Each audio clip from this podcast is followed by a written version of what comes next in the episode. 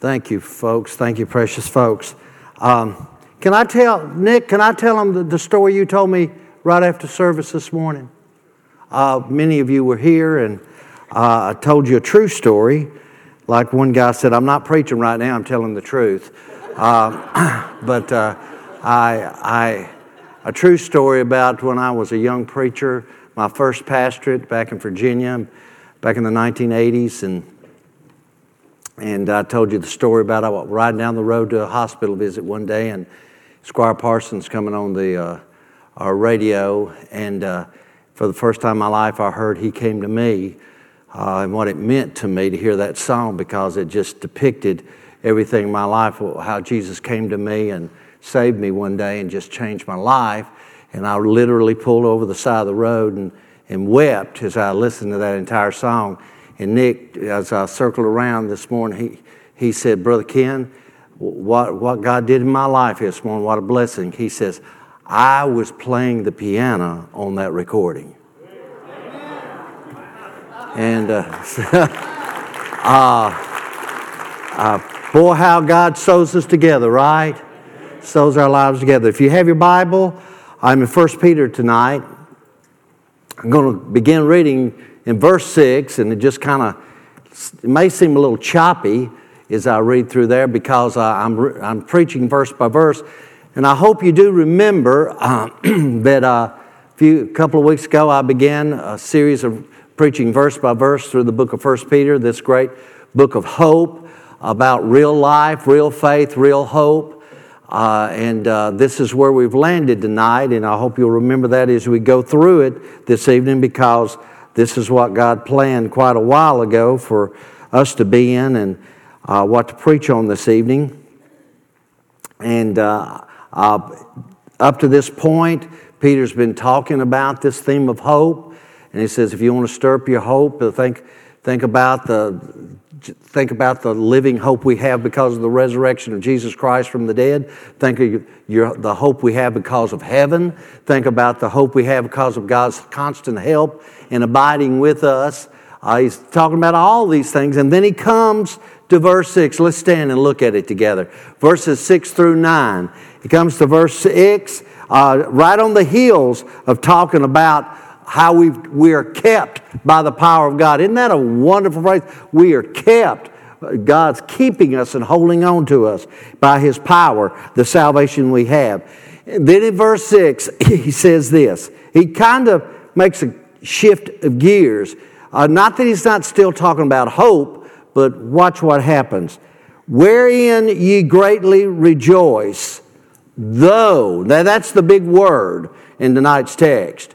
Though, you know, we have this hope. We have heaven. We're kept by the power of God. We have a living hope within uh, because of our faith in Jesus Christ. He says, but in the midst of it, though for a season, if need be, ye are in heaviness through manifold temptations or trials or difficulties or struggles Verse 7 that the trial of your faith, being much more precious than of gold that perisheth, though it be tried with fire, might be found unto praise and honor and glory at the appearing of Jesus Christ. Now, we're going to come back to that in a few moments, but something you need to take hold of in that verse, it's talking about our praise our glory, our honor. And that Jesus has all those too, but isn't that what he said? Be found into praise and honor and glory at the appearing. Says this is something that belongs to us, our faith. Then verse 8. Whom having not seen, I love these two next two verses, having not seen, ye love. In whom, though now you see him not, yet believing, you rejoice with joy unspeakable and full of glory, receiving the end of your faith, even the salvation of your souls. You, you could properly insert, and it's not moving too far at all. You're not really adding to Scripture. You could say, even the, sal- the total salvation of your souls. Total salvation. Pray with me. Father in heaven, thank you um, for all that you mean to us. Thank you for your grace and your love and provision. Thank you for these precious folks that believed it important to go out and spend a little while in worship, in the Word, with Christian people. Go to church on Sunday evening. Father, may I never be a disappointment to them. We know you'll never be a disappointment. We know the Word will never be a disappointment. Uh, may we not disappoint one another.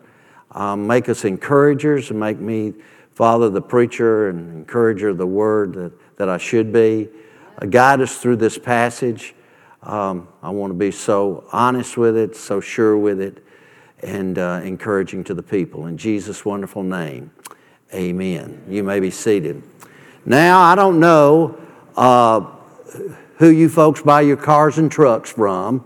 Uh, I'm not even really sure who I buy mine from. Uh, sometimes it's just the cheapest. But I don't know who the biggest dealer is in town where most people go and shop. But let me ask you, let me set before you this scenario. You go in to buy that truck, you go in to buy that car. Um, and this car truck, you're, by the way, if you're like me, you're not on the new lot, all right? You're on the, what is the, the they don't use the word used cars anymore. What's, what do they call them? Pre owned. Uh, we got to change all those words. Uh, I'm on the pre owned lot. Uh, and I spot one I like, and I call the salesman over. Says, you know, I'd really like to check this out. I'd, I want to tr- check this 2500 Silverado with these running boards and uh, flashy paint. I want to check it out. It says, and uh, uh, can we run it down the road? Can I, can I drive it? I said, oh no. Says, you, you, you, can look at it, you can look in it, uh, but, but we can't drive it. You, you can't test drive it. Says, I can't test drive it. He says, Oh no, we have a distinct policy. We don't test drive any vehicles here.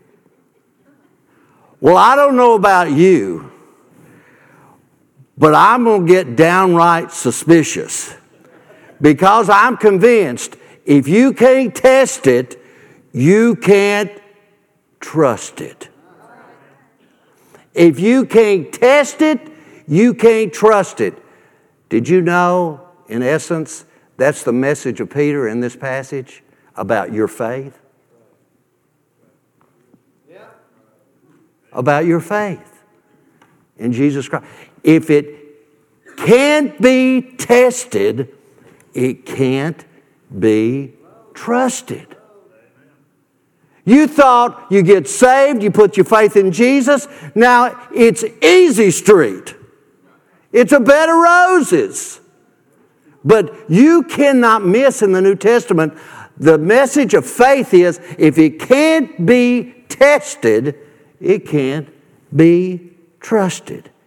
That's the truth. I told you that First Peter is a book about real life. Again, I just love it because I mean it's kind of like James. You know, James is the nitty gritty. I mean, reality, day to day living. First Peter is a lot like that. They're kind of close in the Bible. You know, the Holy Spirit must have done it that way. Uh, it's, it's about real life, real life. It's about living. It's, it's about a real faith and a real hope for living in what? A real world. The lives we live day in and day out. Peter has opened up by encouraging us to learn to look up. Look at heaven. Look at what's to come and look ahead and, and look ahead of all our present circumstances. But now, now he encourages us to look around and come to grips with the fact that there is trouble in this world. There's trouble, and it belongs to us. But these troubles and trials don't have to be detrimental to our faith. But contrariwise, they can be instrumental in revealing our faith and watch this, and even strengthening our faith. That's what he's telling us. So we're going to take tonight a very realistic look at faith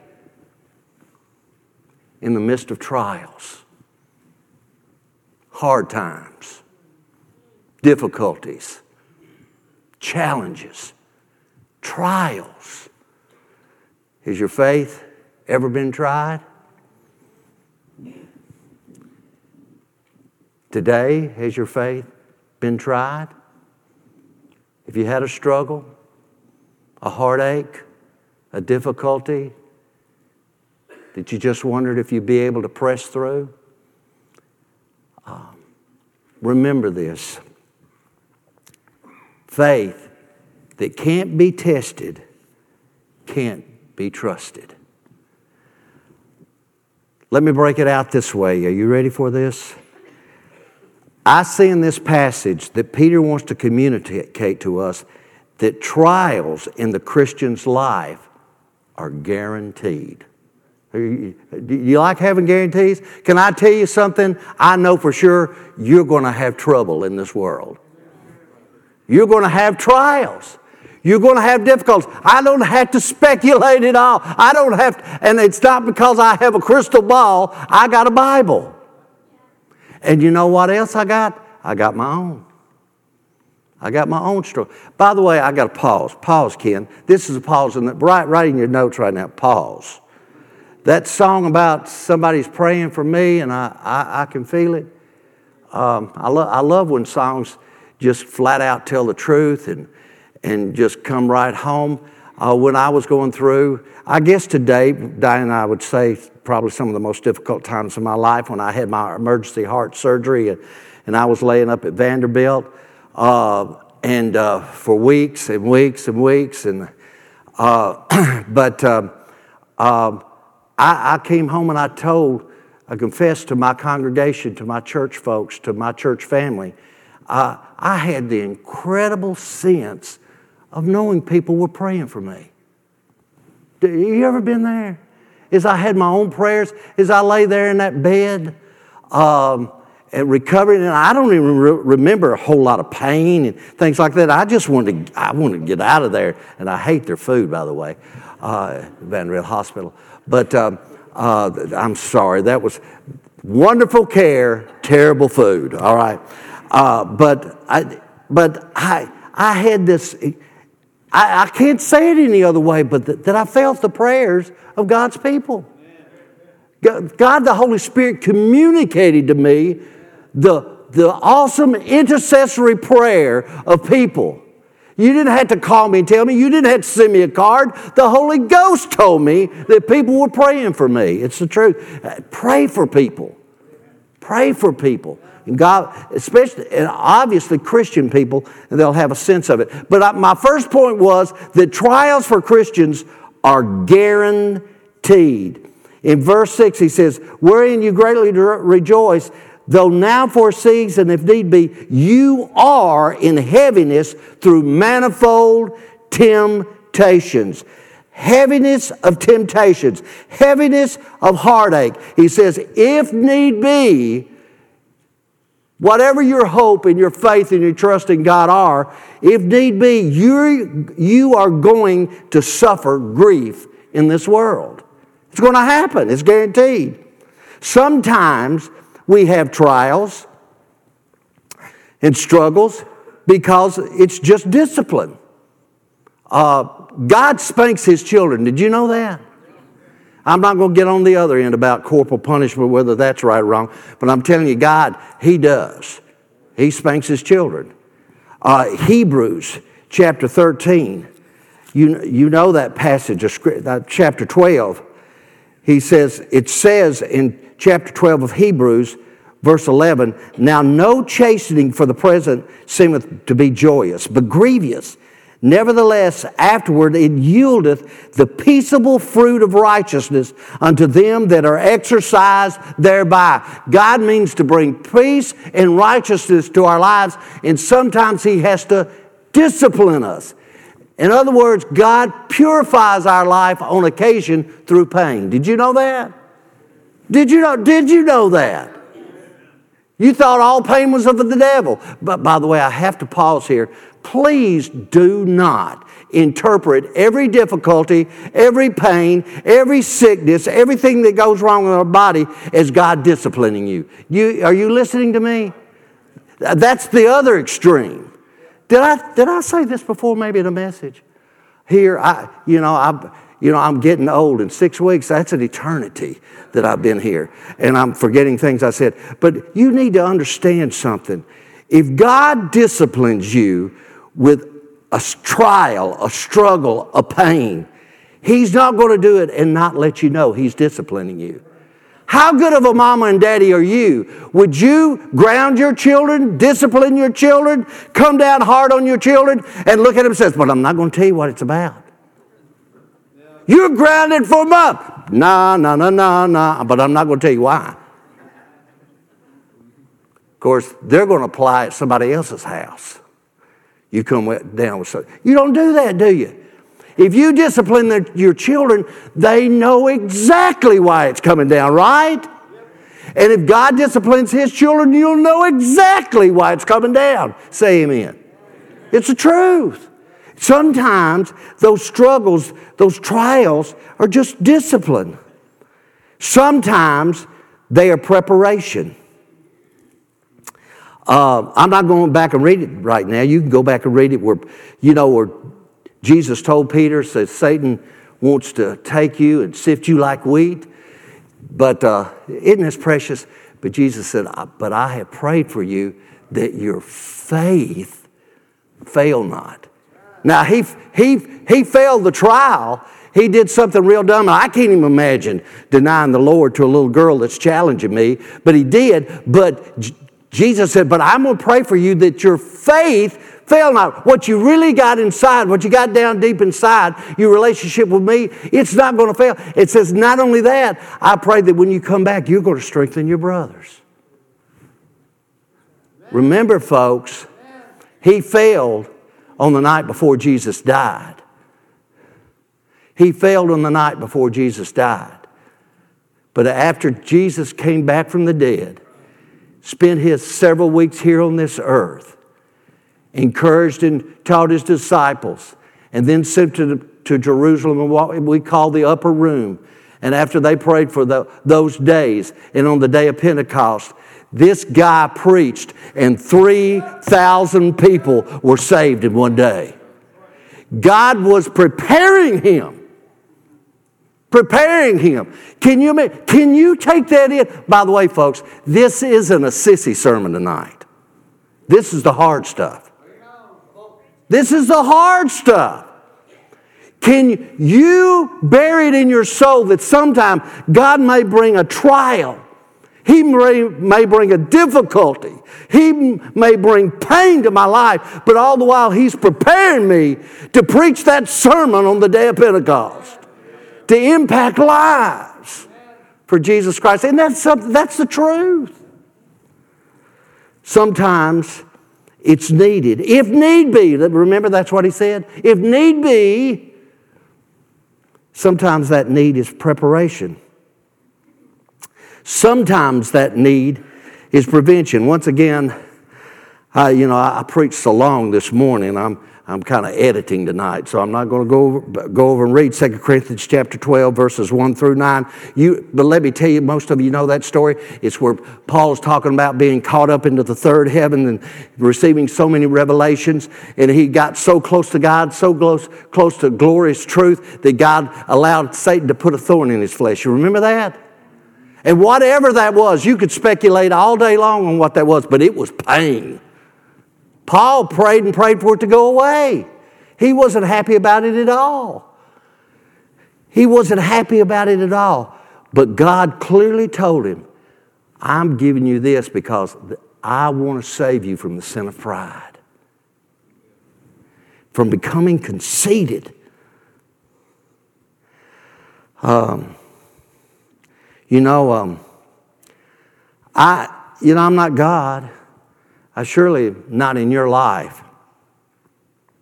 But you know, I don't know what God would put you through. I don't know what God would deny you because He is so concerned about keeping you from becoming less than you ought to be for Jesus. I mentioned a few weeks ago, I know that I had a staff member one time said he knew God never let him be rich because he couldn't trust him with money. You know, that, that may be very true with you. you don't you read about all these uh, wackos that win the lottery? God will deliver us from that in itself, but they, they win the lottery, uh, millions and millions, of, and it's all gone in just a couple of years. I mean, I often think about it. My daddy didn't have a million dollars in his entire lifetime. I mean, he didn't have half a million dollars in his entire lifetime. But, and yet we got along, always food on the table, a car to drive, a roof over our heads. Some people can't be trusted with money. Amen? I don't know what God can't trust me with. I really don't know sometimes. Um, he obviously can't trust me with good looks, right, Mike? Uh, but um, um, but uh, what is there anything that maybe God denies you? He puts a thorn in your flesh, a thorn in your life. Allows Satan to put one there because he wants to keep you from being less than you should be for Jesus. It's just the truth. Sometimes pain, difficulties, trials are just about prevention. So trials are guaranteed, folks. You're going to have them. Now, secondly, Peter tells us trials can be great. And I don't mean great whoopee. I mean great, severe to a degree. They can be great. Sometimes they're great in number. Um, he talks about manifold temptations, which means various, great numbers of temptations. Tons of them, all kinds of them, in all kinds of ways. Um, I, um, I don't know if God has given me the gift of mercy or understanding to the point that I ought to have it even as a pastor. But I tell you, some people just have a lot of struggles, don't they? Some people have a lot of heartache. They have a lot of difficulty. Some people have a lot of sickness. And, um, and it's not because they're hypochondriac, they're really sick. And it seems to come over them over and over again. Some people uh, have a spouse that makes their life really difficult, don't they? You, you know some people like that? You know, they, they said John Wesley had a nagging, hagging wife. They just beat him up. Did you know that? Oh, John. That's the reason he became a Methodist. He left the Baptist church. Uh, uh, uh, just, just made his life miserable. Um, it's, and some people have great numbers of trials. You know, and it's important to know you may become one of those. But in the midst of that, don't let Satan ever deceive you and make you think, oh, you're, you're unique. You, you deserve to be pitiful because you're a great number of trials. Uh, and you have extraordinary number of trials. It'll be okay if you kind of let up on your faith, if you kind of let down on your walk with Jesus. I tell you, there is no temptation which is common to man that God does not provide a way of escape. I'm telling you, you don't ever have an excuse to let up on your walk with Jesus. You know, and I know I, I, I want to sympathize. I want to even empathize. I, I tell you, I don't pray, God, help me have some more trials so I can understand this person. But, folks, don't do that. Be satisfied with the heartache you already got. But some people have great trials in number. And then some people have great trials in degree. He uses the word heaviness. Heaviness. You see that in verse 6? Heaviness through these many trials. They suffer great, great trials in degree. You know, I've known people, saved people, that have what we used to call a besetting sin. You, you remember that word? And I'm not talking about that they live in sin. I'm talking about they live with the constant temptation of that sin. It, a lot of times it's out of their past. It's like a drunk still got that taste for liquor. And I, I know the Holy Ghost can take it away. All right? I know He can. I know He can. I, you, I stand before you. I know He can. But uh, a besetting sin. One, just deal with the same sin over and over again. Weep over it, struggle over it, come down the aisle and pray over it, go to the pastor over it. Why does it keep coming back on me? I don't know. I don't know why that happens, but I've seen it happen. It's grief, it's a trial. Sometimes, as I said, great physical illness. I tell you, one of the greatest trials in the world is the loss of a loved one or a child. And it's, it's hard. It's hard some catastrophic event in your life. Now, I want to say something. This is not planned, it was part of my sermon, and I want you to hear me. Sometimes our greatest trials, our most serious trial, come from just people. And a lot of times from good people,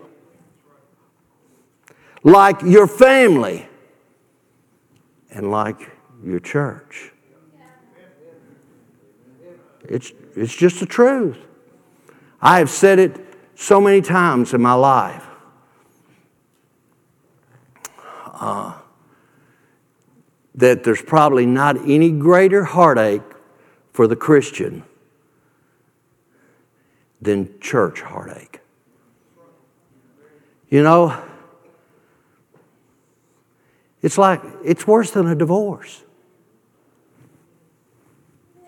It's worse than financial collapse. It's where you have your trust, your confidence, the people that look the most like Jesus to you. And I, hey, I would be wrong to scratch this from my sermon tonight. But just tell you, it's those can be trials. And I'm still convinced some of the greatest heartache is church heartache. When people get hurt at church, they really get hurt. Amen? They get hurt. But God knows about these trials. These trials are great for Christian. And Peter makes sure, before I leave this point of greatness, to say they can be such a great value to your life. Did you read that? He said, that the trial of your faith being much more precious than gold. Do you ever think about that? God, this burden, this heartache, this difficulty, this trial, this pain, this is better than gold. I can't remember the last time I did. I, God had to keep me in this verse. But that's what he says. The trial of your faith being much more precious than gold that perisheth, though it be tried with fire, might be found unto praise and honor and glory at the appearing of Jesus Christ. That's how our faith is going to appear before Jesus one day. Gold has long been considered the most valuable commodity and can be considered the standard by which we value everything else and how everything else is measured. Anything that is valuable is worth testing. Amen? It's worth testing to prove it's real. Can, once again, I'm not going to go back and read it. How many you know the parable of the sower? Found in a couple of the Gospels, three of the Gospels. Found in Matthew chapter 13. Jesus talking about the parable of the sower and sowing out, throwing out the, the seed and whatnot, and said, uh, and some of the seed that lands on the rock, the, the birds come and take it away. You, you remember all that? And, and he talks about some seed uh, coming up for just a little bit, uh, and then the sun comes in and scorches it and dies back. Uh, and he talks about some seed coming up, and it comes up among other things, and it's choked out by the weeds. But both of those illustrations are what? It's showing that faith under fire failed. But he said there's some that the seed is sown, and their faith becomes fruitful. It's fruitful, it produces. See, he's saying, uh, you want, your faith under fire, your faith being tried, is just proving it's real. It's going to be fruitful. it is so much there. In talking about gold, purging gold uh, of its impurities, it proves the value of your faith. You know, I have a revolutionary idea, and I'm going to tell you, folks, this isn't sissy gospel tonight. I told you this wasn't sissy stuff. This is hard stuff. Um, and I'm not saying I do this all the time, but I have some ideas to share with you the next time you face some of your greatest trials. Instead of saying, Why me, Lord? say this, You know, I've been expecting this because I'm a Christian and I live in this world and I'm a person of faith. And I know if my faith can't be tested, it can't be trusted. You, you think we could ever get there? I've been expecting this. Not this has knocked me off my feet. I've been expecting this. Instead of saying, this is too much, maybe say, you know, here's my chance to really show what I'm made of. Here's my chance. Instead of, why, God, have you let this terrible thing happen to me? Say, what great thing are you about to teach me? It ain't, it ain't easy, is it? You can say amen to that. It's, it's, it's, it don't even seem realistic, but it is real. It's real hope, real faith in a real world with real trials. Amen? My last point trials of all things. Watch this. Peter says, trials for the Christian are glory. They're glorious. They're glorious.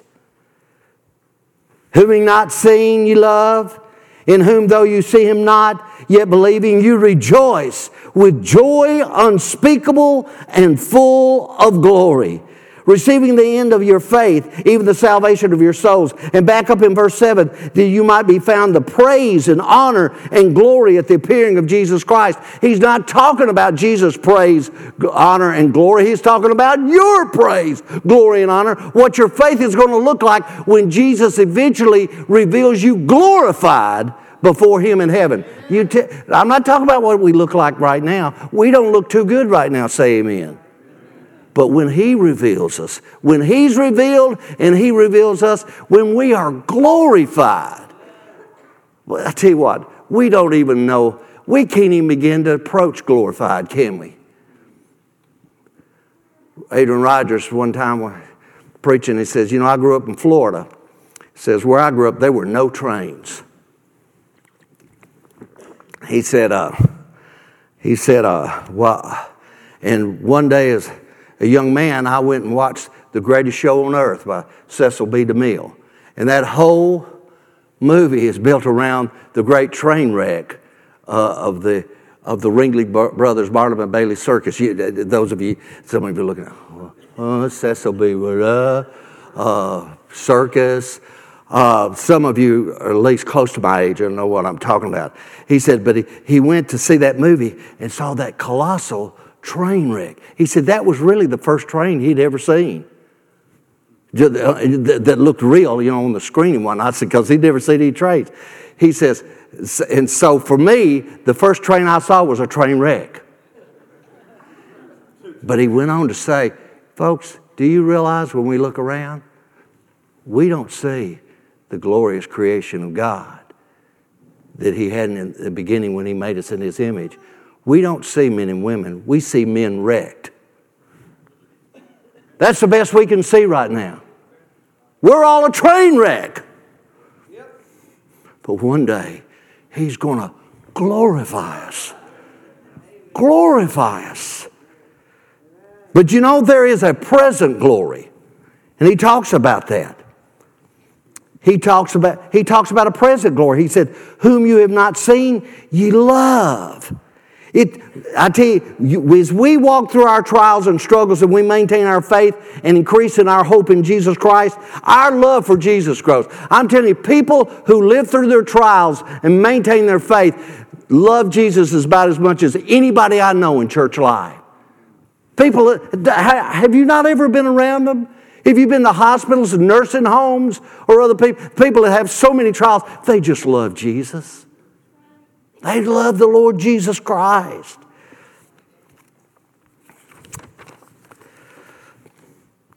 On the walls of an insane asylum, literally a prison,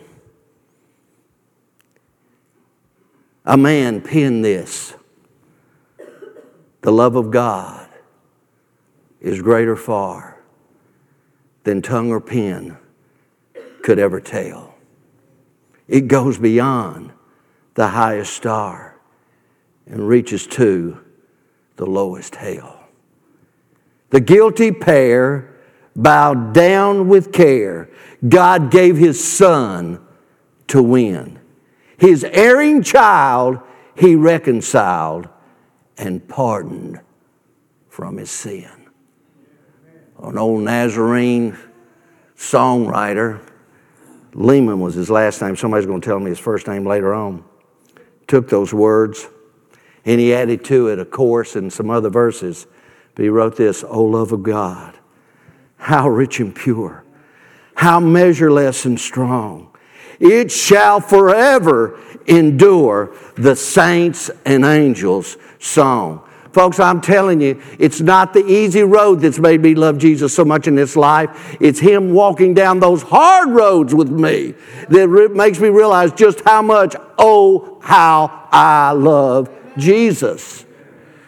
None love Jesus better than those who have faced their fiery trials. It's, it brings to us a glorious faith. He says, He said, In whom, though now you see him not, yet believing it seems to me that folks that go through trials, that there's none that trust Him more.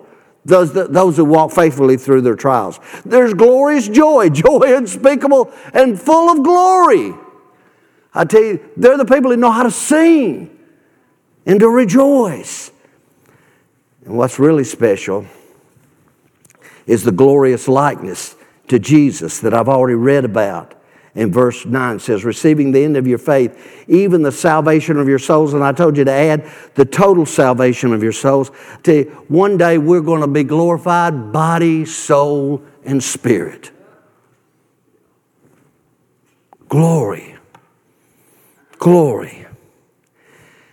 You know, up in the very first verse I read, Peter said, Wherein you greatly rejoice, though now for a season. You know, all trials and struggles are they're for a season.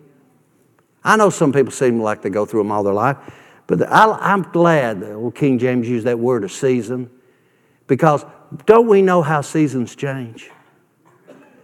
Now, you'd think we'd be having a lot of cold and snow, we've been having a lot of rain, um, but some of us will go through a hard winter, but you know, we know spring's coming. We may go through that hot, sweltering summer. But you know, fall's coming. It's for a season. You know, and see, the church that Peter wrote to, they had a strong sense in their soul of the second coming of Jesus Christ. We, we seem to just go through phases in it, you know, in Christianity. Uh, you know, I, I tell you, my Lord's coming again. And I'm convinced that this world is showing it more and more and more. You know, but n- no matter what the present state of this world or my present sec- circumstances, Almighty God, the all knowing, the all powerful, remains in control. And not only is he in control, even it's, it's been over 2,000 years. I'm telling you, my God is moving this world to, toward a grand climax when Jesus Christ is going to return to this earth, rule right here for a thousand years, and those that know Him are going to sit on thrones with Him and rule in this world. What does that do to you when you think about your trials? They're only for a season. And I tell you, folks, spring's coming. Um, I want to close with that verse 7 again. He said that the trial of your faith, being much more precious than gold that perisheth, though it be tried with fire, might be found unto praise and honor and glory at the appearing of Jesus Christ. I want to emphasize over and over you again, he's talking about our faith appearing. Jesus revealing our faith. That our faith, what we lived through, what we bore up, uh, how we endured the pain, the difficulties, and trials while we maintained our faith, maintained our hope, and lived in this world for Jesus Christ. One day He's going to reveal those things. And that's going to be, we talk about casting our crowns at, his feet. That's biblical too. We don't deserve any rewards or whatnot, to cast them at the feet of Jesus. But I tell you, I tell you what the real treasure, the real reward is going to be when we get to glory is him having us before him totally glorified because of what he did on the cross. And it's going to be our gift to him praise, honor, and glory. Here's our gift. I was talking to Diana. I said, I'm trying to remember everything about that song. Said, This is real theological. Um, the Little Drummer Boy. Y- y- y'all know, remember that song? You know the song. It's, and it's good. It's good. Uh, and, uh, and he says, I have no gift to bring, ba bum bum. Uh, that's all the bum bums I'm going to do. Um, but it seems to me obvious in the song, he's, kind of, he's alluding to uh, the finest gifts they bring. He must be alluding to the, uh, the three wise men, right? Gold, frankincense, and myrrh, because I don't know that shepherds brought any gifts that night. Um, and, um, but he, they, the finest gifts they brought, says, but I don't have, says, but, but, but you know, I can play my drum. This is who I am. This is what I do. And I strive to do it well. Jesus, this is who I am. This is what the world did to me in so many ways, but more so, it's what you did to me. Here's my faith, my hope, my glory. I'm here because of you. It says, and I don't have any real crowns or gifts to bring, but I'm going to once again just give my life to you. Here it is. Through all the trials, through all the heartaches, I belong to you. Folks, faith that can't be tested can't be trusted. But those that live through the trials, the heartache and pain, are one day going to stand before Jesus and give him the greatest gifts in all eternity. I want to be there.